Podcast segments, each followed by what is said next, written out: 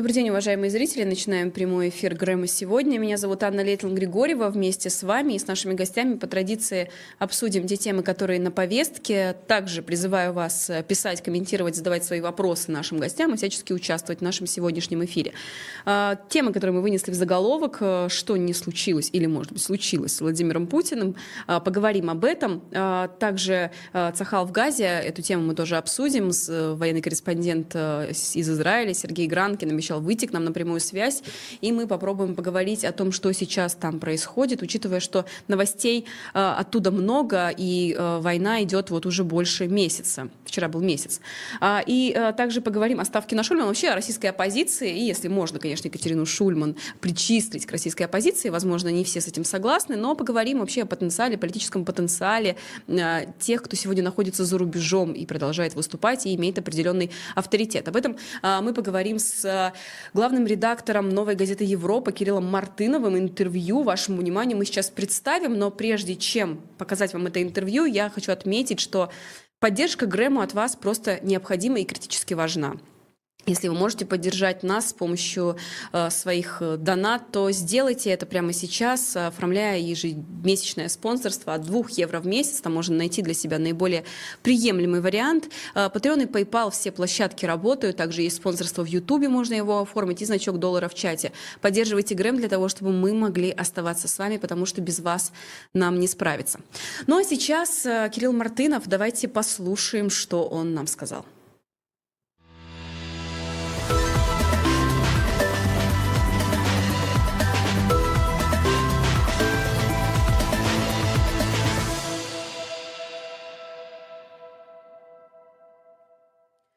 Главный редактор издания «Новая газета Европа» Кирилл Мартынов выходит на прямую связь с Грэмом. Кирилл, здравствуйте. Рада вас видеть.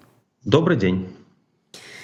Поставили мы анонс к интервью с вами, и наши зрители задают вопросы. И, конечно, много вопросов связано с тем, а жив ли Владимир Путин. И наверняка это тема, которая уже, я вижу, вызывает у вас улыбку и определенный скептицизм, но тем не менее, вот как вы отнеслись к этой информации, которая так безапелляционно прозвучала от известных медийных персон? Ну, мне кажется, есть ровно одна известная медийная персона, которая получила свою известность на том, что якобы Uh, у него есть инсайды по поводу состояния здоровья Владимира Путина или вот о том, жив он или мертв. Uh, никаких подтверждений этой, этим инсайдам никогда не было. Uh, поэтому понятно, что всерьез это анализировать бессмысленно.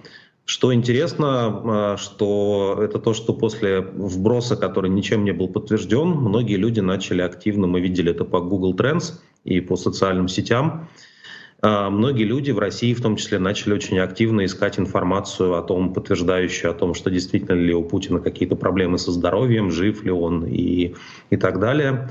И мне кажется, что это показывает настроение в российском обществе. Тот факт, что любая неподтвержденная информация про состояние здоровья диктатора вызывает нарастающий интерес. И такой интерес не очень приятен для Кремля, мне кажется, потому что понятно, что все это подсказывает, что люди ждут какой-то развязки. Люди ждут, когда, в общем, вернется нормальная жизнь, и связывают возвращение нормальной жизни в России с проблемами личного Владимира Путина. Но вот эти сомнения, которые возникают у людей, возможно, даже у тех, кто Владимира Путина поддерживает, что вроде как, а может быть, жив, а может и не жив, эти сомнения, они что дают, на ваш взгляд? Они могут как-то пошатнуть легитимность Владимира Путина или же не стоит преувеличивать вообще их значимость? Мне кажется, что сейчас легитимность — это вообще не очень применимая вещь в отношении путинского правления. Путин правит по привычке, по инерции, в силу страха, в силу того, что у него нет альтернативы и ей неоткуда взяться, а в силу того, что, наконец, у него есть огромные финансовые ресурсы, которыми он в состоянии время от времени подкупать своих избирателей и вообще граждан России, в частности, да, вкачивая огромные деньги во все, что связано с войной. Это, наверное, если это и легитимность, то это какой-то очень специфический вид легитимности, вот такой диктаторско-путинский. Мне представляется, что сейчас в российском обществе правит некое смирение и даже такая историческая память на то, что все-таки самые тяжелые времена обычно заканчиваются вместе со смертью диктатора. Рано или поздно это случится, и люди готовы ждать. Да, вот ситуация с властью в Российской Федерации, по-моему, завязана просто на ожидание того, когда все это закончится. Люди не готовы массово приближать этот срок, да, как-то участвовать в каких-то протестах, разумеется. Вот. Ну и люди в целом, люди в целом надеются, что им удастся переждать вот эти тяжелые времена для того, чтобы, для того, чтобы дальше постараться вернуться к нормальной жизни. Если говорить об альтернативе, как раз Дмитрий Песков, пресс-секретарь Владимира Путина, сказал, что у Путина нет конкурентов, если он пойдет на выборы. Ряд, кстати, деятелей культуры уже сказали, что подпишутся под его именем, если он на выборы пойдет, хотя вроде как Путин еще не объявил о том, что он собирается, но уже есть те, кто его поддержит. Это очевидно. Вот что касается выборов, есть ли понимание, как они будут проходить, и вообще стоит ли к ним относиться как-то? Насколько это значимое будет событие для россиян?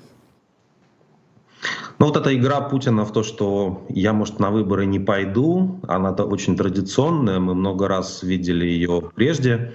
А сейчас совершенно очевидно, что у нее нет никаких вариантов не участвовать в выборах. Более того, выборы в целом в России превратились в специальную процедуру, подтверждение народной любви персонально к Владимиру Путину. То есть в каком-то смысле слова нет ни выборов, ни других кандидатов. Есть народ и Путин, а выборы — это такое, такая процедура ну, такого странного бракосочетания. Да, как бы Путин вновь женится на России а, вот, и должен это делать регулярно, чтобы, значит, вот такая серебряная свадьба а, запланирована на весну двадцать четвёртого года. Политологи обычно говорят, что есть хорошие политологи, ученые, говорят, что любые выборы практически, даже в диктатурах, даже вот эта странная, странная процедура, которая предложена Владимиром Путиным, любые выборы — это все-таки шанс на то, чтобы политические изменения приблизились, по меньшей мере. И я думаю, ну то есть и было много примеров диктатур, когда Которые, которые решили по каким-то причинам проводить выборы и которые испытывали в ходе этих выборов серьезные проблемы, связанные с тем, что вот как-то граждане взяли и поступили как-то неправильно. Да. Последний пример — это, конечно, Беларусь две тысячи двадцатого года, огромная консолидация людей против Лукашенко. А именно выборы стали той точкой, которая ну, привела к нынешней трагедии Беларуси. То есть люди выступили за свободу, но проиграли, потому что Лукашенко был поддержан как раз Владимиром Путиным. Я не уверен, что нас весной две тысячи двадцать четвёртого года ждут какие-то динамичные и такие важные политические события. Возможно, выборы пройдут очень, очень спокойно и дежурно. Просто будет переназначение Путина на его должность. Но при этом я склоняюсь к мысли, что все же, все же полезно подумать, могут ли эти странные выборы в условиях диктатуры быть использованы российским обществом для того, чтобы заявить свою антивоенную позицию. Я думаю, что в условиях войны любой голос, который не будет отдан за Владимира Путина в этой ситуации, это голос, ну, людей, которые войну, от войны не в восторге. И мы знаем, что на самом деле, ну там со всеми оговорками, мы знаем, что социология постепенно показывает российское, что от Левады Центра, от независимых социологов, что все-таки россияне от войны устают, и уже шестьдесят шесть процентов людей выступают за мирные переговоры и за, за прекращение войны. Они, допустим, не готовы э, рассуждать про судьбу оккупированных территорий, то есть они просто выступают за прекращение огня, но даже в этих условиях, с учетом всего страха и с учетом подавленности российского общества, это очень драматические цифры накануне этой избирательной кампании для Владимира Путина. Если говорить о тех, кто может пойти на выборы и быть в списке рядом с Владимиром Путиным, об этом тоже задают вопросы наши зрители. Вы упомянули Беларусь, и все-таки такая фигура, как Светлана Тихановская, может ли, мы понимаем, что она все-таки случайно появилась в белорусской политике, но тем не менее, в России может ли быть что-то подобное? Сейчас скорее нет, потому что, ну, в частности, потому что диктаторы учатся друг у друга, и Лукашенко тогда недооценил э, потенциал Тихановской и потенциал ее избирателей. А сейчас поле в российской политике предельно зачищено, и Ну, наверное, тот вопрос, который, который в администрации президента и в Кремле стоит сейчас, это вопрос о том, должен ли на этих выборах участвовать какой-то кандидат, который, в принципе, осторожно выступает за мир и против политики войны или нет.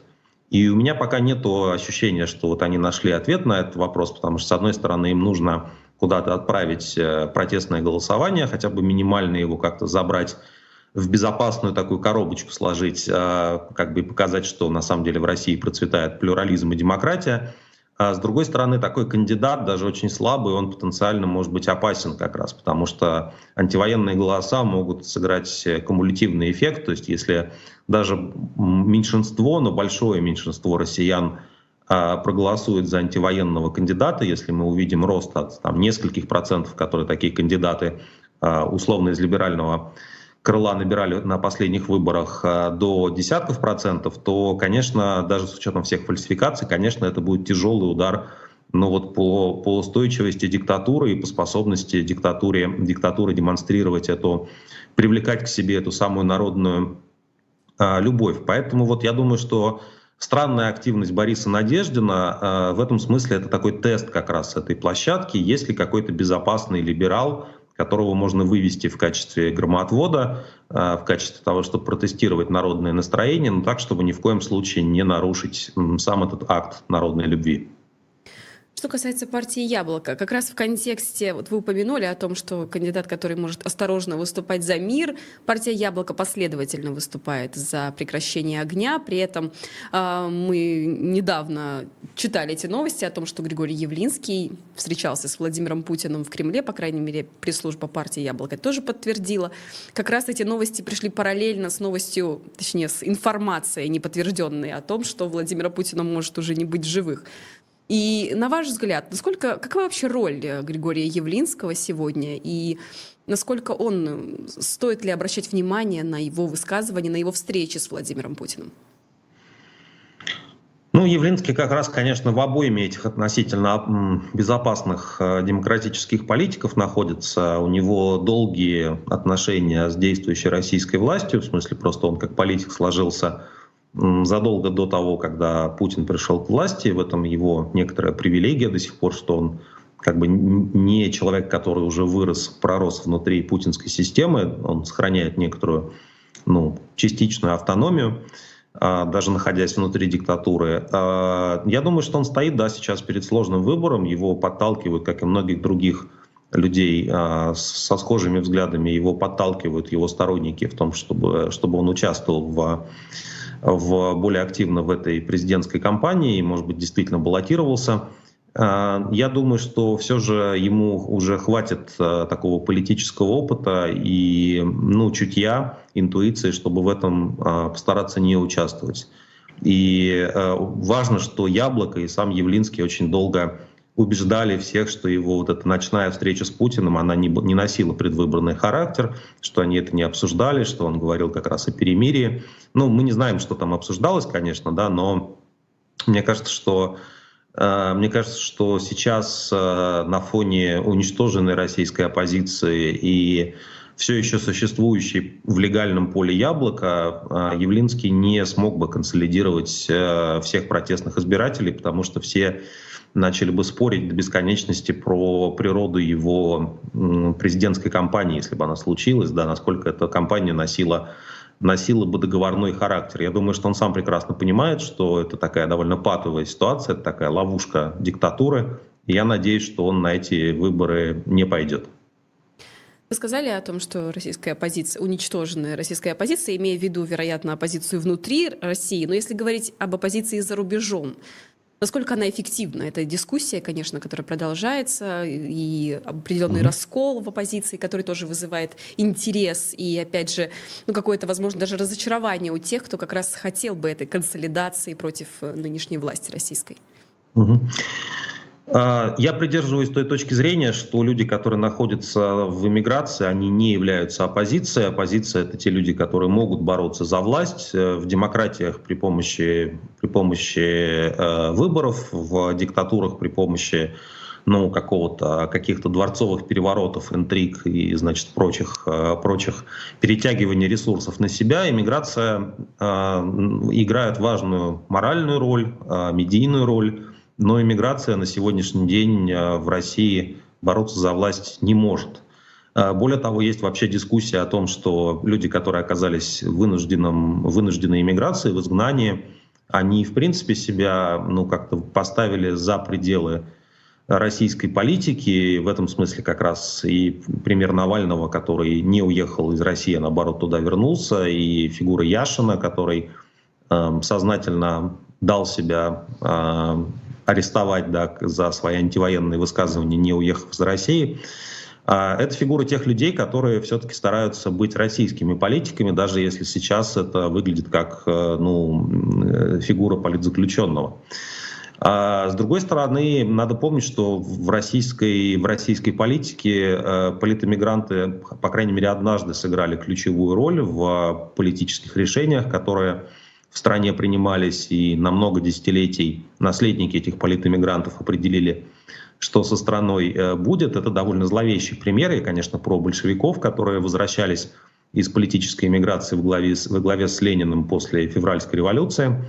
А, совершенно не, это не означает, что да, все любые эмигранты, они вот похожи на, именно на большевиков. Аналогия здесь именно в том, что а, политическая эмиграция умеет возвращаться, и мы это знаем на примере российской истории. С какими ценностями политическая эмиграция может возвращаться, и будут ли для этого созданы какие-то условия, это вопрос, вопрос открытый. Я бы сейчас, наверное, вот на сегодняшний день, да, на, по состоянию на конец двадцать третьего года, я просто не преувеличивал бы влияние политической эмиграции на те процессы, которые внутри России могут э, протекать, потому что пока, пока путинизм достаточно силен, пока у них, у них не кончились ресурсы, деньги и здоровье, например, политической эмиграции важно сохранить себя в первую очередь, сохранить своих сторонников и уже как бы строить какие-то планы на будущее. Будут ли они реализованы, ну, вопрос открытый.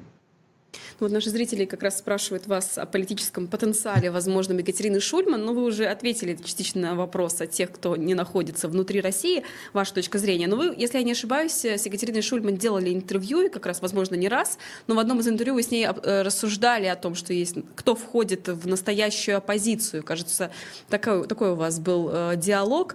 Вот насколько вам убедительны кажутся вообще заявления Екатерины Шульман, и насколько она влиятельна среди российской оппозиции, если можно ее к ним отнести? А, ну, Шульман, безусловно, влиятельный эксперт, комментатор и политолог, и человек с огромной аудиторией, которая, которая очень любит и, в общем, заслуженно любит Шульман. Я при этом не, не, не замечал, чтобы, может быть, как, как, как-то люди хотят, чтобы э, у Шульман были политические амбиции, но, по-моему, она явно не заявляла, что она участвовала, когда бы то ни было, или собирается участвовать в борьбе за власть. Она все-таки была ну, таким публичным интеллектуалом, остается им, который тоже вынужден оказаться в эмиграции. А, наверное, что, что здесь важно, как, какой здесь вообще политический потенциал и у нее, и у ряда других людей и м, проектов, это то, что у Шульман есть дефицитный ресурс, которого нету у, или который заканчивается у Владимира Путина, это доверие. А Шульман ее оценкам, ее суждениям, ее действиям доверяют сотни тысяч людей в России. И это очень ценная вещь, которая, ну как бы любая диктатура как раз строится на, на том, что никто никому не доверяет, все врут. И поэтому, в принципе, Путин нормальный диктатор, он тоже, ему тоже верить нельзя, и он тоже врет, но это не делает его злодеем, потому что, в принципе, общество построено на недоверии. Да, как вот диктатура нам предлагает вот такую картину реальности в отношении диктатора. Он такой же, как вы. Ему тоже верить нельзя, но и, и никому верить нельзя. Поэтому э, люди, у которых э, сохранилась аудитория, которая с ней работает, и которые, которые, э, аудитория которых им доверяет, это потенциально, конечно, политики, в том случае, если они сами захотят этого. А, нужно дождаться заявления, да, и, как бы, наверное, подходящего момента, а, собирается ли Екатерина Шульман а, начинать политическую карьеру, а не политологическую. Вот такая дискуссия у нас как раз в комментариях к анонсу интервью с вами по поводу Алексея Венедиктова. Я тоже хотела вас спросить uh-huh. о нем, но как раз об этом спрашивают, а кто-то другой отвечает, что Кирилл Мартынов не ответит откровенно, так как друг Венедиктова. Насколько вы готовы об Алексее Венедиктове говорить непредвзято, если у вас есть действительно с ним дружеские отношения? У меня нет дружеских отношений с Алексеем Алексеевичем, мы знакомы, мы ну, в профессиональном смысле слова общаемся, и я, в общем, уважаю то, что он делал и делает, могу его критиковать и критикую за отдельные его решения, и, конечно, дистанционное голосование — это была ошибка, в общем, мы об этом много писали и много спорили тогда, когда это был двадцать двадцать первый год. Но я не очень вообще люблю про, знаете, говорить про, про персоны. Да, то есть это как-то... В принципе, в этом смысле мне даже как-то про Путина всегда неловко высказываться, хотя вот мы уж точно не друзья, потому что все-таки хочется больше говорить про смыслы, чем про, про личности. Вот если о смыслах говорить, и как раз уже не отходя от персоны Венедиктова, все же был вброс о том, что Алексей Венедиктов якобы может участвовать в выборах, о которых мы с вами говорили, предстоящих mm-hmm. в России. Как вам кажется, для чего это делают? И имеет ли это по собой какие-то основания? Я думаю, что в администрации президента перебирают возможные варианты, о чем мы уже с вами сказали. Кто из людей с либеральной демократической повесткой готов... сыграть в эту игру, на каких условиях, и что Кремль за это получит, и что получит такой человек. Это, в принципе, тот же самый сюжет, который позволил Ксении Собчак участвовать в президентских выборах предыдущих. Тут в этом смысле ничего нового нету, кроме того, что, конечно, ситуация за окном у Кремля очень сильно изменилась, и идет война, и Россия находится в изоляции, и, в общем, как-то... участвовать в путинских ритуалах, сжать ему руку, значит, да, ходить с ним общаться в Кремль, но это такой как бы довольно тяжелый, тяжелый выбор, что называется, никому не, не пожелаешь такого, сидеть за одним длинным столом с военным преступником. Возможно, к Венедиктову и к другим людям обращались некие посредники с предложениями подобные, подобного вещи, под, подобные вещи обсудить. Я уверен, что Венедиктов определенно не будет участвовать в президентских выборах. То есть я это в принципе исключаю. И для меня как раз это... Ну, то есть почему я это исключаю? Потому что он прекрасно понимает, что это уничтожит его вот в нынешней конфигурации, это уничтожит его репутацию, дело его жизни, его статус такого знатока российской политики. И, в общем, довольно сильно навредит всему тому, что он, всему тому, что он защищал в течение своей жизни. И в этом смысле слова, да, вот эта моя вера в то, что это в принципе невозможно для него, такого рода договорной матч, подсказывает мне, что, ну, то есть, если это так, если мы не увидим такого кандидата на президентских выборах, что Алексей Венедиктов — это человек, который автономно принимает решения, отвечает за свою жизнь, за свою судьбу, да, и не является там, как и многие другие люди, которых в этом подозревают, не является там агентом, марионеткой, еще какой-то глупости, какими-то глупостями, которые обычно про, ну, людей в похожей в похожей ситуации начинают говорить, там, кто за ним стоит. Вот за Венедиктовым, я думаю, никто не стоит, он сам, э, сам себе голова, что называется. Насколько, на ваш взгляд, хрупка сегодня репутация, учитывая, что вот после инцидента на «Живом гвозде» с анекдотом, это уже какое-то время назад было, и говорили о том, что теперь репутация «Живого гвоздя», она под вопросом, но кажется, что сейчас об этом забыли и все успокоилось. Возможно, доверие зрителей тоже, и даже тех, кто ушел, вернулось. Ну, сложно судить, конечно, но тем не менее. Угу. Вот как, на ваш взгляд, насколько это все-таки хрупки в нынешних условиях медийной, медийного пространства, интернет-ресурсов, это хрупкий такой такой элемент? Вы знаете, во-первых, короткая память у людей, это, это действительно так, то есть, казалось бы, вот люди на что-то обиделись или увидели что-то предельно там недостойное, как они считали, но через какое-то время мы все переключились, я под людьми имею в виду и себя тоже в том числе, вот нельзя сказать, что я думаю про то, что будет «Живым гвоздем» постоянно, хотя и вообще вспоминаю эту историю, да, хотя понятно, что мы вместе работаем, и это... наши коллеги, постепенно ты переключаешься на другие задачи, на другие проблемы и начинаешь про них думать. И я думаю, что, знаете, здесь есть еще происходит такая очень фрагментация сознания, я бы сказал, фрагментация мышления, потому что людям очень трудно удерживать целостную картину. Есть, я уверен, что есть люди, там, наверное, тысячи, десятки тысяч и, может быть, больше людей, которые вообще про «Живой гвоздь», про все, что они делали, про то, как сам, сам этот YouTube-канал возник после разгромленного «Эхо Москвы», которое, которое выступило против войны, ну и, и дальше по списку. Вот они запомнят только одну фразу Лазерсона. Они, они даже не, не будут думать ни про контекст этой фразы, может быть, им и не надо думать, да, но они, в принципе, они, в принципе, у них будет просто вот эта конкретная ассоциация. Вот есть такой проект, и вот на этом проекте случилось вот это. А другие люди будут испыт- иметь другие ассоциации с «Живым гвоздем». Вторых людей будет больше. Им будет очень трудно друг с другом договариваться. То есть, в принципе... Ну, я вижу, как это работает в социальных сетях. Люди просто вспоминают какую-нибудь случайную относительно историю, из нее делают какие-нибудь глубокомысленные, долгоиграющие выводы, в принципе, по любому, любому поводу. Люди не хотят и не имеют возможности и времени, наверное, да, и сил систематически анализировать то, что происходит, увидеть какой-то более широкий контекст. Я вообще думаю по поводу... Ситуация с высказыванием Лазерсона, оно было, конечно, предельно неуместным. На мой взгляд, извинений, которые были сразу принесены и ей, и, и, значит, и редакцией, их было достаточно. И тут вопрос в формате. Формат это ведь был длинный большой стрим, посвященный фандрайзингу на независимую журналистику, которая находится в очень тяжелых условиях в России, то есть стрим за донаты.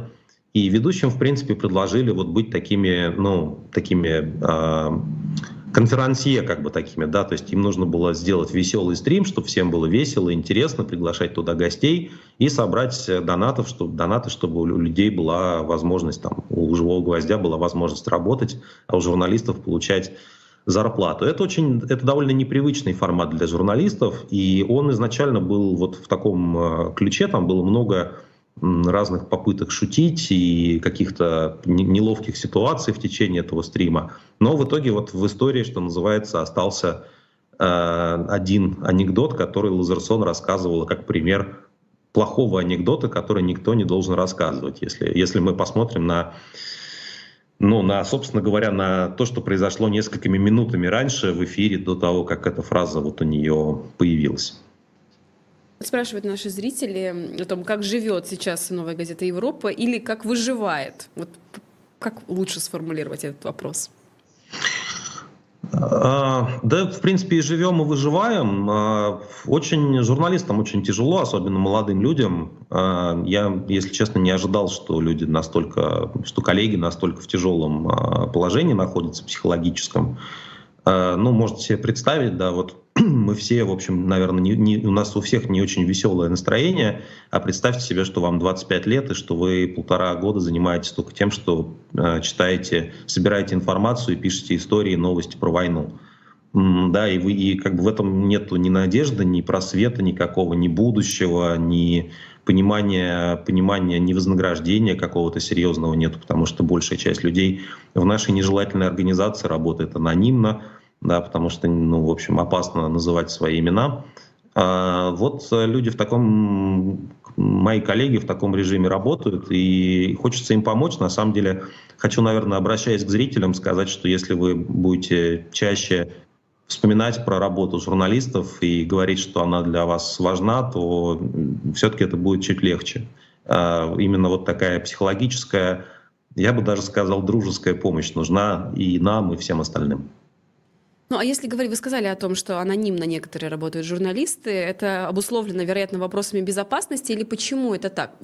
Какое-то время назад была история, очередная, точнее, история рассказа о том, о возможном отравлении российских журналистов за рубежом, mm-hmm. и до конца это подтвердить, наверное, трудно, но, тем не менее, очень много есть э, таких косвенных доказательств этого.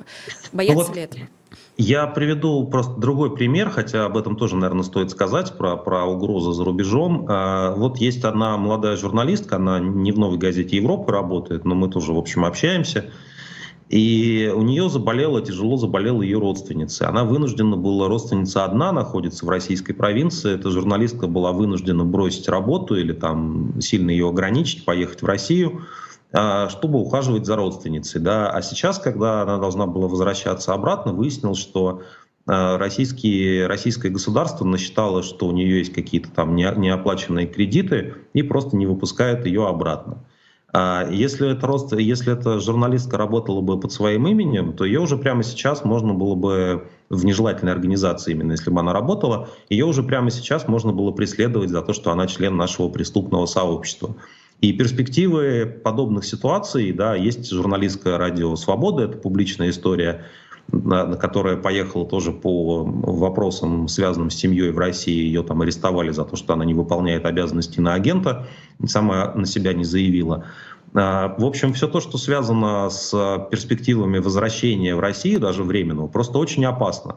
А ты, ты, мы, мы сюда не привезли наших родственников в, в Европу, да, и у нас нет такой возможности, ни, ни финансовой, ни там, медицинской, ни, ни визовой. Это означает, что люди ездят к своим родственникам. А это означает, что российское государство может брать их как заложников. А когда не получается брать заложников, тогда можно попытаться преследовать журналистов за рубежом. А, да, и там Елена Костюченко, бывшая журналистка «Новой газеты» и сейчас журналистка «Медузы», она действительно была отравлена а, за рубежом. Да, и мы прекрасно, я а другим нашим коллегам из «Важных историй» поступали очень конкретные угрозы, такие систематические. Не просто, что вы там предатели, значит, а что мы знаем, где вы живете, живем, вот ваш, фотография вашего дома, мы вас ждем у вашего входа в ваш дом, например. Да, это происходило в одной из стран, стран Европейского Союза. Поэтому, когда российские власти не смогут э, захватить нужное количество заложников, они могут переходить э, к действиям такой, к такой прямой физической агрессии за пределами России. И такие случаи, к сожалению, уже есть. Ну, насколько сейчас, на ваш взгляд, уже в завершении вас прошу, у Владимира Путина в этом смысле развязаны руки, учитывая, что идет война в Украине, также война на Ближнем Востоке, который тоже некоторые считают причастным России Владимира Путина, но тем не менее, вот в этих условиях. Развязаны руки, вы имеете в виду, чтобы охотиться за врагами, своими врагами по всему миру? Да. Ну, слушайте, у него же большой аппарат, что называется. Они же много лет готовились, они, они травили Скрипалей, они, значит, делали покушения на российских общественных деятелей, в основном на территории России, но не только. Всем этим людям им нужны задания, нужны премии, нужны звезды на погонах. Они будут работать. Вот. То есть это в каком-то смысле слова неизбежный процесс, когда диктатура объявляет всех, кто там выступает против нее и против войны, врагами, а дальше наращивает аппарат репрессивный, который может работать не только на территории Российской Федерации. Эти люди, эти люди не поедут воевать в Палестину или, или не поедут воевать в Украину. У них есть интересные задачи, связанные с преследованием критиков Владимира Путина. Также спрашивают наши зрители о том, как дела у Дмитрия Муратова в контексте того, что он временно перестал исполнять обязанности главного редактора «Новой газеты». Все-таки сейчас насколько удается Дмитрию Муратову защищать, опять же, журналистов, находясь внутри России, насколько мы понимаем? Ну, я могу только сказать, что он, что он работает в Москве по-прежнему. Это его выбор, связанный как раз с желанием защитить редакцию «Новой газеты» и наших журналистов. А комментировать вот эти вещи по, по безопасности и по его успехам, там, я думаю, что я не вправе, и мы от этих комментариев уходим, потому что это уже небезопасно такую информацию давать.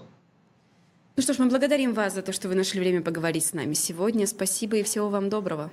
Спасибо, всего доброго. Кирилл Мартынов был на прямой связи с Грэмом.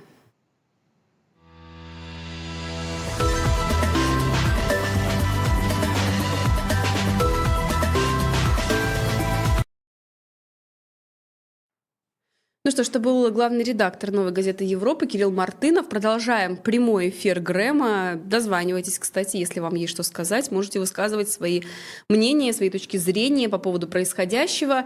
И также мы о последних новостях вас информируем. А, так, вот тут пишут по поводу отравлений дискуссия. Мы говорили об этом с Кириллом Мартыновым, о возможных отравлениях российских журналистов за рубежом, о том, что было известно несколько ранее. Сейчас это не так широко, может быть, обсуждается, как тогда, но, тем не менее, журналисты чувствуют себя, судя по всему, достаточно уязвимо. И это очевидно, что этому есть причина. Хотя вот пишут наши зрители, что... ведущая думает, что Путину не хватит кадров для отравления журналистов. Я скорее свой вопрос формулировала так, что действительно фокус сейчас сконцентрирован на чем-то другом. Но опять же, есть инициативы на местах, есть всегда желающие сделать так называемые подарки. Это тоже исключать нельзя. Я просто говорю, что конкретно сам Владимир Путин, возможно, сейчас смотрит все-таки в другом направлении, учитывая, что довольно тяжелая ситуация на украинском фронте для него самого, для российской армии. И если говорить о Ближнем Востоке, то, та, то это тоже, хоть и сместило фокус э, внимания, что, возможно, Путину на руку, но нередко говорят о причастности России и участии каким-то образом в этой, вой- в этой войне тоже. Хотя мы не можем это ни подтвердить, ни опровергнуть, но можем только предполагать. Поэтому я как раз говорила о том, что, может быть, сейчас... Э, сконцентрированной силы все-таки не на этом со стороны Владимира Путина, но нельзя исключать, что есть личные инициативы всегда и желание как-то понравиться главнокомандующему. И вот э, пишут, спасибо Ане за беседу, написал дядя Леша, что случилось с Путиным, скажите вкратце, может... Перезапусти... перезаморозился он, что ли. Но не перезаморозился, мы говорим о том, что происходит с Владимиром Путиным, в том числе и в контексте той новости, которую мы обсудили с Кириллом Мартыновым, о состоянии Владимира Путина и обсуждении его э, кончины. Конечно, это все для, наверное, многих, скорее, конспирологическая теория, конспирологическая такая фантазия, многоуровневая фантазия, поскольку она же продолжается и сейчас, это не просто вот один раз об этом заявили, а продолжают в том числе эти каналы, которые распространяют ее, продолжают высказываться на эту тему и рассказывать о продолжении этой истории. Что касается Валерия Соловья, то он был в нашем эфире и считает, что доказательства этому как раз-таки будут уже в скором времени, и даже будут свидетели этого. Но посмотрим, увидим, и можем только дать площадку, чтобы э, те люди, у которых есть какая-то информация, по их мнению, достоверная, они могут быть услышаны у нас, да, если они соблюдают правила сообщества Ютуба, если они э, не разжигают межнациональную рознь и так далее, соблюдают законодательство в том числе, если они, они могут быть услышаны у нас, но при этом э, наша задача скептически смотреть на все сказанное, на все сказанное, не только на то, что сказано там Валерием Соловьем или еще кем-то. Мы как раз как канал стараемся делать выводы и призываем наших зрителей делать эти выводы самостоятельно и э, не доверять всему тому, что говорят, при всем при том, что э, довольно широкий спектр гостей у нас присутствует. присутствует на канале. Я хочу отметить новость последних, последних часов о том, что Евросоюз рекомендовал начать переговоры о членстве с Украиной и Молдовой. Грузия должна получить статус кандидата, по крайней мере, об этом сейчас говорят. Глава Еврокомиссии Урсула фон дер Ляйен заявила, что европейские чиновники рекомендовали Евросоюзу начать формальные переговоры о вступлении с Украиной и Молдовой при выполнении нескольких условий. В докладе Евросоюза также содержится рекомендация предоставить Грузии статус кандидата вступления в блок. Окончательно вопрос о членстве трех государств должен решиться на саммите ЕС в декабре. Ну вот, по крайней мере, такие новости э, приходят, и мы тоже их уделяем им внимание. Будем сейчас связываться с Израилем. Надеемся, что в ближайшее время военный корреспондент Сергей Гранкин присоединится к нам и расскажет нам об обстановке на фронте. Постоянно все меняется. Как я уже говорила, месяц э, прошел, как Хамас напал на Израиль. Месяц был вчера. И э, новости оттуда тоже приходят. Э, регулярно, в том числе, призывают к перемирию в контексте гуманитарной миссии. Э, при этом, как мы понимаем, армия обороны Израиля продолжает свое движение, в том числе и в глубине э, сектора Газа, занимает и опорные пункты э, Хамас и э, уничтожает в том числе и инфраструктуру, которая там есть. Можем ли мы говорить, сейчас вот, например, одна из последних новостей о гуманитарных паузах, опять же, говоря, продолжая об этом, что страны Большой Семерки подтвердили право Израиля на самооборону и призвали ЦАТО к гуманитарным паузам. По итогу, по итогам интенсивных переговоров в Токио главы внешнеполитических ведомств Семерки ведущих индустриальных держав заявили о единой позиции в отношении войны между Израилем и Хамас. Было подготовлено совместное заявление. И, э, в частности, еще, если о последних новостях из Израиля говорить, э, вот... Э, Байден подтвердил, что попросил Нетаньяху сделать паузу в боевых действиях. Собственно говоря, под давлением США во многом и не начиналась э, наземная операция Израиля, поск... по крайней мере, так говорят специалисты, э, что именно, западные, э, именно партнеры э, Израиля как раз э, паузу просили, этой паузы гуманитарной, и э, не давали возможности, ну или, по крайней мере, настоятельно рекомендовали не начинать. Э, но Израиль, как мы понимаем, достаточно э, целеустремлен в своих действиях. При этом обстановку на фронте нам, конечно, важно узнать из первых уст у нашего гостя, который, я надеюсь, в ближайшие минуты подключится к Грэму и расскажет нам о том, что там сейчас происходит. Так, и еще, если о последних новостях говорить, сейчас я попробую процитировать, процитировать то, что было у нас с утра. Кстати, подписывайтесь на телеграм-канал «И грянул Грэм», там вы не пропустите. Все последние новости есть там.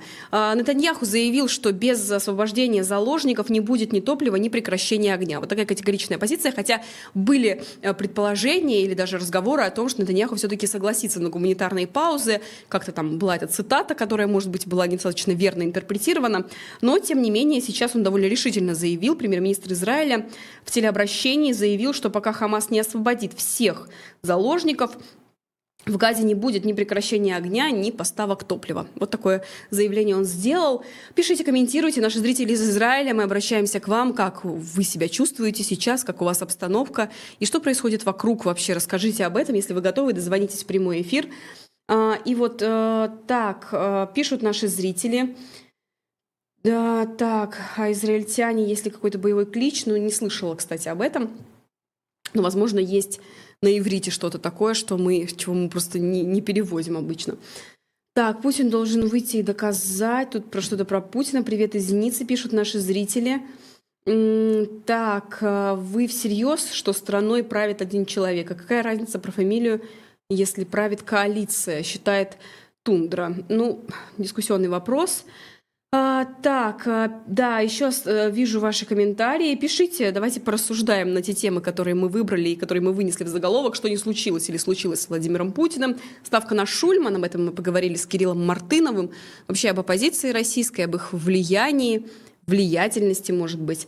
Цахал в Газе, также мы эту тему обсуждаем, и, надеюсь, в ближайшие минуты свяжемся с Сергеем Гранкиным, или, может, может быть, даже секунды нам удастся поговорить. Но всякое бывает, мы не раз уже выходили на связь с Сергеем Гранкиным, и он задерживал включение просто потому, что он попадал под обстрел. Конечно, не дай бог, и очень бы хотелось, чтобы Сергей Гранкин э, при всем своем боевом опыте э, журналиста оставался в безопасности, но мы понимаем, что условия такие, какие есть, и задержки могут быть связаны в том числе и с, с его рабочей обстановкой. Поэтому, конечно, мы с пониманием всегда относимся к, те, к тому, что происходит, и надеемся, что наш гость Сергей Гранкин э, в безопасности сейчас находится и выйдет и расскажет нам о том, что происходит. Но, тем не менее, всегда вот это вот ощущение такого, вот такое ощущение волнения, оно присутствует, что э, с теми людьми, с которыми ты разговариваешь в эфире регулярно, что с ними происходит в эти минуты, когда они освещают все события на фронте, и на, над ними летят ракеты, они регулярно могут попадать под обстрелы и так далее. Поскольку там ведь, это ведь не такая война, где там смотрят на то, что у тебя пресса, не пресса. Э, мы понимаем, с кем идет война, и поэтому там, конечно, такие нюансы, они совершенно не учитываются той воюющей стороной. Следим за развитием событий и информируем вас в нашем телеграм-канале. В очередной раз призываю вас подписаться на телеграм-канал «И грянул Грэм» и следить за тем, как развиваются события, поскольку там мы э, все последние данные э, публикуем. Вот, в частности, еще, если говорить об Израиле, родственники израильтян, которые захвачены в заложники Хамас, э, разбили палаточный лагерь у здания израильского парламента. Как передает би би си, протестующие критически настроены по отношению к действующему премьеру и намерены оставаться у э, Кнессета, пока Нетаньяху не уйдет в отставку. Действительно, есть определенные э, негативные настроения в отношении премьер-министра, но при этом все понимают, что идет война, и э, сейчас э, все-таки э, не до критики, а скорее до сплоченности, как кажется. Но, опять же, есть разные опросы общественного мнения, которые показывают достаточно негативные отношения, в том числе и к Нетаньяху. У нас есть связь, насколько я понимаю, вот в ближайшие секунды э, к нам присоединится военный корреспондент Сергей Гранкин. Интересно, почему спикер Грэма оперирует терминами «верю», «не верю», но практически никто не использует «допускаю», «вероятно» и «маловероятно». Ну почему? Мне кажется, что у нас, ну, Надо подумать, наверное, над тем, что вы сказали. Конечно, так сложно сразу ответить, но, по-моему, довольно критически гости многие оценивают э, те или иные э, заявления, которые кому-то кажутся достоверными, у кого-то вызывают вопросы. Мне кажется, опять же, если мы отталкиваемся от заявлений того же Соловья, то большинство наших гостей, они как раз-таки смотрят на это достаточно скептически. А, допускают или нет, но, может быть, кому-то хочется это допускать, но при этом веры нет. Не знаю. Сложно сказать. Да, наверное, можно... Может быть, допущение здесь необходимо, потому что мы не можем утверждать на сто процентов, что это ложь, так же, как и не можем утверждать, что это правда. Поэтому слово «допускаю» достаточно корректно, и, мне кажется, ваше замечание тоже корректно. Есть ли у нас связь? Да, подсказывает мне режиссер, что у нас есть связь. Военный корреспондент Сергей Гранкин выходит к нам на прямую связь. Сергей, здравствуйте. Как вы себя чувствуете? У нас исчезла пока связь, но надеемся, что появится у нас э, наш гость, вернется к нам, э, к нам в прямой эфир. Вы можете также задавать вопросы Сергею Гранкину, дозванивайтесь в прямой эфир Грэма и спрашивайте. Если вы готовы, если у вас есть какой-то вопрос, возможно, вам есть чем поделиться, то присоединяйтесь. Мы ждем комментариев, в том числе из Израиля. Где бы вы нас ни смотрели, мы приветствуем ваши звонки, если, конечно, они не нарушают правила сообщества Ютуба, сказанное вами. И у нас вновь есть связь, подсказывает мне режиссер. Сергей Гранкин присоединяется. Сергей, здравствуйте. Вы сегодня э, без э, каски. Да, я сейчас по дороге на самый юг Израиля. Это Эйлат. У нас, помимо войны же, ну, в связи с войной, это понятно, есть еще и гуманитарная проблема. Это четыреста тысяч до полумиллиона беженцев, израильских беженцев в самом Израиле. И большую часть, естественно, приняли гостиницы Мертвого моря, гостиницы Эйлата. Благо, сейчас не сезон, они, в общем, более-менее пустуют. И э, там проблемы, как понятно, бюрократического свойства, деньги кончаются, государство не все обеспечивает.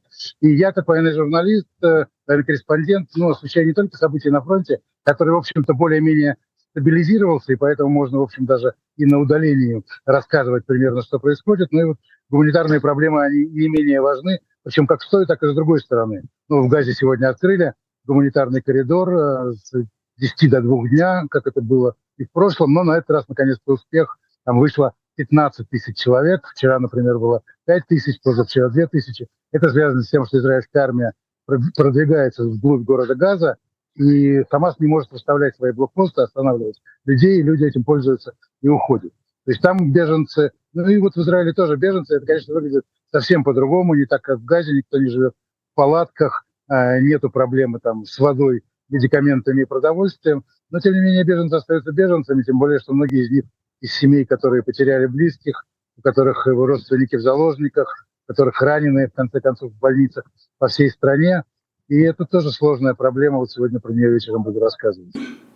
Ну, мы понимаем, что месяц прошел, уже более месяца идет война, месяц начала нападения Хамас э, на Израиль. Если говорить о регулярных призывах к гуманитарных, гуманитарным паузам со стороны партнеров Израиля и союзников, как вы оцениваете их и насколько вероятно, что Израиль согласится на такое? Пока мы видим, что позиция премьер-министра она довольно жесткая в этом смысле. Да, наверное, поэтому не так уж важна моя оценка, как то, что Нетаньяху сказал. Он сказал, что не будет никаких гуманитарных пауз, пока не будет продвижения в переговорах по поводу заложников. Ну или, естественно, освобождение хотя бы части людей. Требует Израиль, разумеется, в первую очередь, но хотя бы там грудных детей отпустить, там людей, которым там уже за восемьдесят, э, женщин больных, э, которым необходим просто постоянный медицинский уход. То есть там есть целый гуманитарный список. Но главное требование Израиля на самом деле очень простое, после чего Газа может получить первый перерыв в войне или хотя бы первые э, цистерны с топливом. Это тоже одно из условий переговоров. Это хотя бы допустить до заложников представителей Красного Креста. Но в этом нет ничего для представителей Хамаса страшного. Красный Крест не передаст Израилю информации. Красный Крест работает на территории Газы. И вот предыдущие небольшие очень партии заложников вывозились как раз на машинах Красного Креста его сотрудниками. То есть они есть в Газе, они действуют. И Хамас мог бы просто сделать такой жест вежливости, который ни к чему не обязывает, но при этом получить хоть какие-то преимущества. Но так как ни одного шага не делается с той стороны, то, в общем, я думаю, что Израиль будет, несмотря на жесткое очень международное давление, в основном американское, конечно, стоять на своем. это происходит не только потому, что вот такой принципиальный премьер, а просто потому, что э, все-таки Израиль очень сейчас в плохом состоянии психологическом, и на политиков, на правительство и так, в общем, все очень злятся, да, и требуют их к ответу. И сейчас делать непопулярные шаги, а вот при остановлении огня ровно таким шагом и будет, это может привести еще и ко внутреннему взрыву, да. Нетаньяху и так, в общем, шатается его кресло очень серьезно, и поэтому он еще и по внутренним причинам, конечно, на этот шаг не пойдет, но тем более тут, в общем-то, на самом деле военные говорят: ребят, не надо, пожалуйста, дайте нам закончить нашу работу, у Хамаса там уже все не очень хорошо, мы здорово наступаем, мы захватили много опорных пунктов, многие боевики в панике, они не ожидали такого натиска с нашей стороны, никогда такого не видели, нельзя давать им передышки просто вот по военным соображениям, и это тоже, конечно, учитывается. Как вы данные сейчас, сколько заложников могут удерживать боевики Хамас? Вы упомянули о грудных детях, есть ли информация о младенцах, которых Хамас удерживает? Ну, вместе с матерями, очевидно, или же нет? К сожалению, не всегда с матерями. Более того, есть несколько женщин, у которых дети не грудные, чуть постарше, там, подросткового возраста, находятся в Газе, и они требуют и от Хамаса, и от израильского правительства отправить их в заложники к детям. Да, то есть неважно что, неважно как, ну хотя бы быть со своими детьми, но это тоже, разумеется, не получается. От восьми месяцев до восьмидесяти пяти лет возраст заложников, или даже восьмидесяти шести, могу ошибаться, в общем, не, не в этом суть. двести сорок один человек по данным на сегодняшний момент. Это данные израильской армии, официальные сообщения приходят, военные сообщают семьям.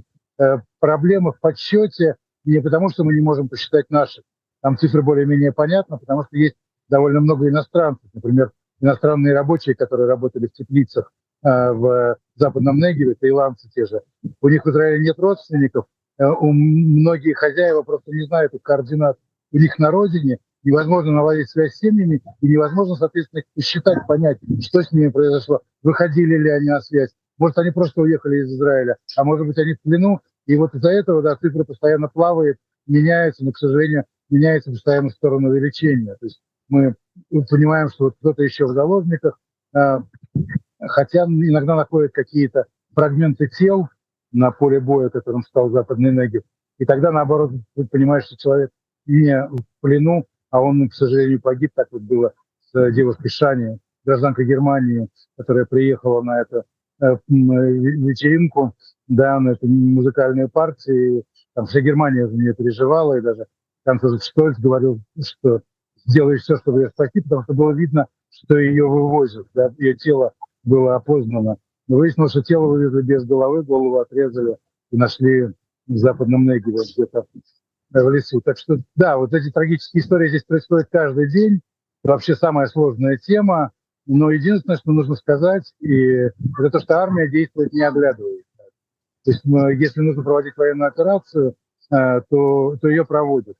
Понятно, что где-то в бункерах Хамаса, собственно, держат и заложников, собственно, и те, кого освободили, про это рассказывают. Но наша разведка работает. Может быть, там, где знают, что они точно есть, не наносят удары, нам таких подробностей не сообщают. Но при этом вот попытка Хамаса играть на этих струнах, да, то есть говорить, вот если вы остановите наступление, мы кого-то отдадим, а если вы отступите, то мы еще больше отдадим, это не срабатывает. И по этому поводу, к сожалению, это очень тяжело говорить, в Израиле есть некоторый консенсус, но тем не менее понятно, что вот вчера была молитва массовая, в шесть вечера свечки ставили, но ну, месяц прошел, и основные молитвы, конечно, и за упокой, и по поводу погибших, хотя их тоже очень жалко не вернуть, а по поводу освобождения заложников. Это на сегодня главная израильская боль. Как вы смотрите, как израильтяне смотрят на многочисленные массовые акции по всей Европе в поддержку Палестины? И здесь уже можно, конечно, проводить параллели в поддержку Хамас, хотя говорят непосредственно о Палестине, но тем не менее. В Израиле поддерживают лозунг «Фри Газа». Действительно, Газу нужно освободить. Население Газы, так же, как и наши заложники, в плену террористов. К сожалению, в свое время, когда это произошло, в две тысячи шестом году, когда Хамас пришел к власти, это упустили. Упустил Израиль, да, мы в ответе за тех, кого приручили. Израиль был в ответе за то, что происходит на территории Газа, даже несмотря на то, что вывел оттуда армию, оставил еврейские поселения, уничтожил и предоставил Газу самой себе. И да, Газу нужно освободить от ХАМАСа, в этом с этими демонстрантами можно согласиться.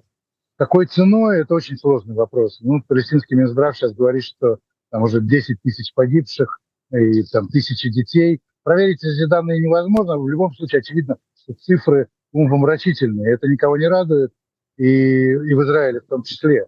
Так что в этом смысле э, разногласий особенных нету. Да? Действительно плохо, когда убивают мирных граждан, плохо, когда есть заложники, плохо, когда в заложниках два миллиона человек, которые проживают на территории Газа, а в том, что они заложники, теперь уже, наверное, ни у кого нет сомнений. Их подставляют под ракетные удары. Именно вот сейчас опубликовано видео очередное, парк развлечений детский, где стоят ракетные установки.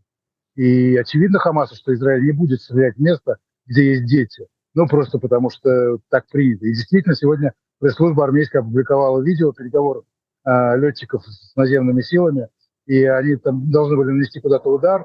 Летчики сверху обнаружили, что есть э, женщины и дети. Удар отменили. Не каждый раз его отменяют. Война все-таки не делается в белых перчатках, но это, но это проблема, понятна и в Израиле. И боль тех людей в Европе, она тоже нам понятна. Просто не до конца осознают там, что... Ну, проблему как-то нужно решать, нельзя оставлять в объятиях, да, абсолютного зла, да, ну, просто черных, черных людей душой и сознанием, и идеологией, э, ни жителей Газы, ни наших же заложников. Нельзя их оставлять в соседях. Нельзя вообще таким идеям дать победить. Ну, собственно, уже воевала же Европа с исламским государством. Там тоже творились такие же ужасы. И тоже были какие-то демонстрации, там, что вот кого-то убили зря, кого-то не убили. Но ничего не поделаешь. Зло нужно вырезать, вырезать хирургическим путем. Что касается там дипломатических отношений, там или зависимости нашей от Европы, мы, к счастью, независимы от Европы. Ни вооружений, ни политически. У нас э, в России там было три союзника, да, флот, армия. Еще не помню. Третьих, мне кажется, флот, армия и флот, два союзника, как армия, обычно говорят. Вот. А у нас вообще один союзник, это Соединенные Штаты Америки. И недовольство Америки, конечно, пережить довольно сложно, просто потому что не хватит ракет для железного купола, не хватит там каких-то снарядов, не хватит там специальных деталей для нашей сложной электроники. В конце концов, два авианосца стоят около Ливана и сдерживают Насралу от нападения на Израиль. И это тоже Израиль не может не оценить. Это очень серьезная и большая помощь. Поэтому совсем как бы вот... ну, как говоришь, неважно, что говорят американцы, э, конечно, в Израиле не могут. И, конечно, будут какие-то гуманитарные остановки огня. Собственно, под давлением американцев пошли конвои с гуманитарной помощью через КПП «Рафиях».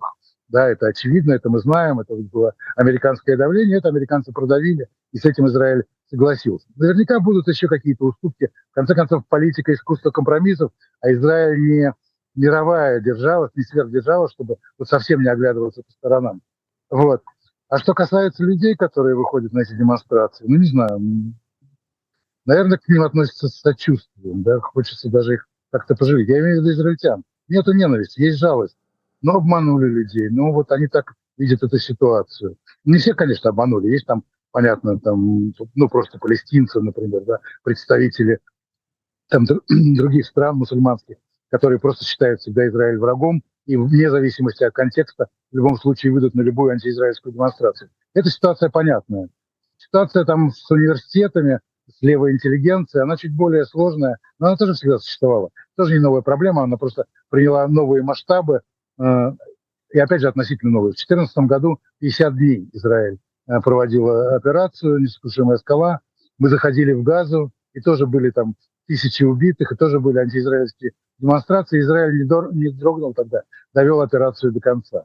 Ну вот сейчас у нас операция идет пока меньше пятидесяти дней, так что, в общем, еще есть даже относительно две тысячи четырнадцатого года запас по времени, хотя очевидно, что пятидесяти дней, конечно, не хватит. В завершении вы сказали о том, что ситуация на фронте относительно стабилизировалась, но при этом э, есть ли вероятность какого-то неожиданного поворота в этом конфликте и как будут развиваться события, по вашим предположениям? Война полна неожиданностей, собственно, это же и есть ее основное свойство, да. Попадет израильская ракета в какую-нибудь школу, в детский сад. Такое было, кстати, во время Второй Ливанской войны, когда операцию просто пришлось свернуть из-за того, что промахнулись артиллеристы, попали в какой-то лагерь беженцев, убили случайных людей, там несколько десятков. И такие вещи просто переворачивают ход войны, по крайней мере, у нас, да, и переворачивает и общественное мнение. Но вот в данном случае, я думаю, что меньше шансов таких случайностей есть, просто потому что я даже не представляю, какая, какая должна быть ошибка, чтобы израильтяне передумали, ну, потому что настрой абсолютно общий, и у левых, и у правых, и у религиозных, и у светских, э, у христиан, даже у мусульман Израиля, у многих, э, о том, что вот эту проблему надо решать любыми способами, любыми методами. Такого единения в Израиле я не помню давно. Но, тем не менее, конечно, могут быть случайности. Ну, стратегически Израиль не может проиграть Хамасу. Ну, понятно, это разные соотношения сил, это разные армии, да, разная выучка. И наши потери, можно посмотреть, они очень тяжелые для Израиля. Невероятно тяжелые, но с начала сухопутной операции э, прошло уже, сколько, с первого ноября, да, она началась. Э, ну, в общем, больше недели. У нас тридцать два военнослужащих погибли. Это, с одной стороны, очень много. С другой стороны, мы захватили уже двадцать пять километров, квадратных километров Газы, взяли стратегические точки, прорвали передовые, собственно, оборонительные рубежи Хамаса. Операция это уже выходит на следующую стадию, на следующий уровень. И военным путем, конечно, Израиль, ну, дойдет до конца, любую цель может перед собой поставить, конечно, ее добьется. И есть две, только два способа э, это остановить. Первый – это, вот, как я уже сказал, Америка, которая может просто твердо сказать «нет». Ну и второй – какая-то трагическая ошибка наших военных, в которые, в общем, не очень верятся. Они действуют очень аккуратно. Вот я уже сказал, там каждый день гуманитарные коридоры. Если есть дети и женщины, точно в прицеле стараются прекращать огонь. Но, тем не менее, война есть война, наступление продолжается, и гибель мирных палестинцев, разумеется, тоже. Ну что ж, Сергей, мы благодарим вас за то, что вы сегодня нашли время поговорить с нами. Наши зрители призывают вас себя беречь и желают вам безопасности и здоровья. Спасибо, что поговорили и вышли в прямой эфир. Всего вам доброго. Спасибо, до свидания. Сергей Гранкин, военный корреспондент девятого канала, был на прямой связи с Грэмом. Мы таким образом завершаем уже часть эфира, где наши гости высказываются, и переходим уже к части интерактивной и к финальной. Вместе с вами, с нашими зрителями. Вот пишут, что э, уже сроднилась с Гранкиным на девятом канале. Спасибо, что пригласили сюда. Э, Сергей Гранкин у нас бывает, да, и мы рады, что он находит возможность к нам выйти, хотя в этих условиях, конечно, радость не самая подходящая, может быть, эмоция. При этом мы рады, что он в здравии находится и выходит к нам на прямую связь. А как Израиль может проиграть невооруженным, а, а, невооруженным обывателям? Обязательно выиграет дискотека. Ну и так далее. А, да, а, тут пишут по поводу победы Израиля и шлют сердечки, смайлики. А, Израилю а, пока США дают возможность Цахалу делать свое дело, катаясь по странам Ближнего Востока, написала Елена. Ну, такой действительно большой тур, если мы говорим про представителей Соединенных Штатов, в, в, в том числе а, Блинкен, как мы знаем, он довольно сейчас активно путешествует по ближневосточному конфликту, ведет различные переговоры. А, ну что ж, напишем тогда уже старт и узнаем, какие города и страны были с нами сегодня на протяжении этого стрима. Рабочий день Грэма, как всегда, продолжается. Вместе с вами мы работаем сообща и э, следим за развитием событий в нашем телеграм-канале. Не забывайте на него подписаться. Там всегда последняя информация обновляется, и, и мы следим за тем, что происходит в мире, для того, чтобы первыми э, достоверно проинформировать вас о том, что есть. Присоединяйтесь и не забывайте, что можете поддерживать Грэм донатами, Patreon и PayPal. Ссылки в описании. Переходите, поддержите нас для того, чтобы мы могли оставаться с вами. И э, наши зрители тем временем свои города и страны перечисляют. Э, пишите, комментируйте. Давайте составим географию Грэма, э, глобус Грэма сегодня, чтобы узнать, кто нас сегодня смотрел, откуда вы, ваши города и страны. Мы в завершении эфира перечисляем. Э, так... Э, Старт, э, старт дан. Итак, Марупе с нами сегодня, Саратов, э, к нам присоединяется Москва. Анна, спасибо большое за эфир гостей, спасибо, Марта. Пермь с нами сегодня, Вселенная, так глобально наш зритель э, смотрит на свое местоположение. Киров, э, Марта, э, так, США э, с нами сегодня, спасибо за эфир из Запорожья, Евгений. Спасибо вам, э, Москва с вами, огромное спасибо, э, Кипр с нами. Молдова, Новочеркасск э, с нами сегодня, Латвия, Рига, Елена, наша зрительница, наша соотечественница, особенно приятно, Уфа, Пенза, Пятигорск, Набережные Челны, э, Нью-Йорк, Соединенные Штаты, Рио-де-Жанейро, Челябинск, с нами сегодня Норвегия, э, Эггерсунд, если я правильно прочитала, надеюсь. Ростов-на-Дону, с нами сегодня Тольятти, Волгоград, Москва, Челябинск, Калуга. Спасибо за гостей. Переходим в комнату к Ранксу. Кстати, да, Константин Ранкс в ближайшее время появится в нашем эфире. И Калуга, так я вот ее уже зачитала. Кстати, благодарим Киру, нашего модератора. Спасибо, что вы работаете так оперативно и с нами почти всегда на связи. Мы видим и ценим вашу работу. Санкт-Петербург, Кипр, Минск, Дов. С нами сегодня также еще Санкт-Петербург, Санкт-Петербург, Таллин, Брест, Рязань э, и другие города и страны, написал Викник. Да, обычно я так и завершаю. Э, но э, Ленинградская область с нами сегодня, еще Кировск, э, Днепр э, тоже к нам присоединяется. И э, да, Кипр, вот я уже об этом сказала, пишут э, также наши зрители из э, Минска. Э, есть у нас зрители. Ну что ж, э, спасибо. На этом из Мюнхена, кстати, еще наш зритель присоединился, из Германии, из Петрозаводска вот тоже есть э, тот, кто нас там смотрит. Спасибо всем, меня зовут Анна Лейтлин-Григорьева, режиссер Денис Ковалев. На этом мы сегодня говорим вам до свидания, но остаемся на связи, как обычно, всегда мы с вами в нашем телеграм-канале, ну и в ютубе в том числе, поэтому оставайтесь с Грэмом. Всего доброго.